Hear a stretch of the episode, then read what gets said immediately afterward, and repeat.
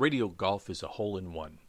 A Pittsburgh real estate developer with aspirations of becoming mayor finds himself at odds with his wife and his business partner after encountering a couple of guys from his old neighborhood who bring him closer to his own history and the roots of his community.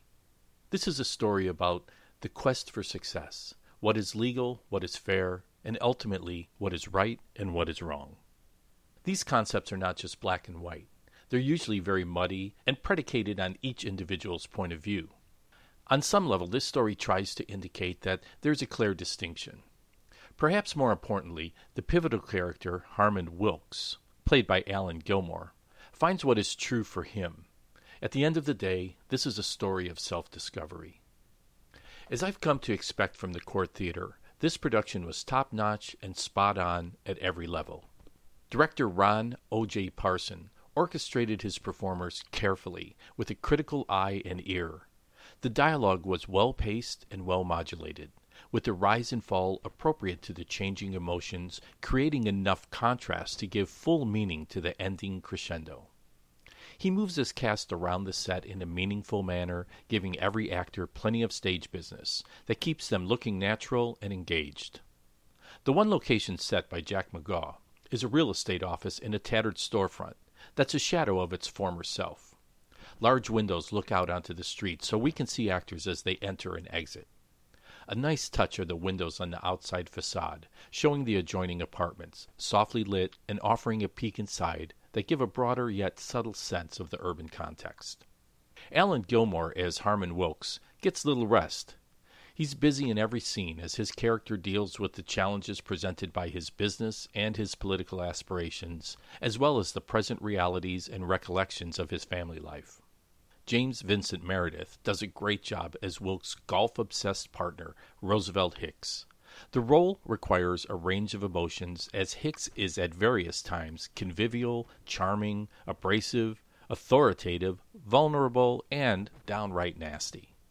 Anne Joseph, as Harmon's wife and campaign promoter Mame, provides a softer side to this male dominated cast. But she's still no shrinking violet. She's a woman with a plan, personal ambition, and a life of her own. The role of Sterling Johnson, played by James T. Alfred, is a kind of street philosopher slash psychologist in the guise of handyman, who is, as he says, his own union. It's Sterling who unnerves Harmon's conscience. Alfred H. Wilson is Elder Joseph Barlow, also known as Old Joe. There was not a minute that I did not believe I was hearing Old Joe's story from Joe himself. Wilson imbues the performance with just enough humor to make Joe enjoyable as a sympathetic, though somewhat manipulating presence.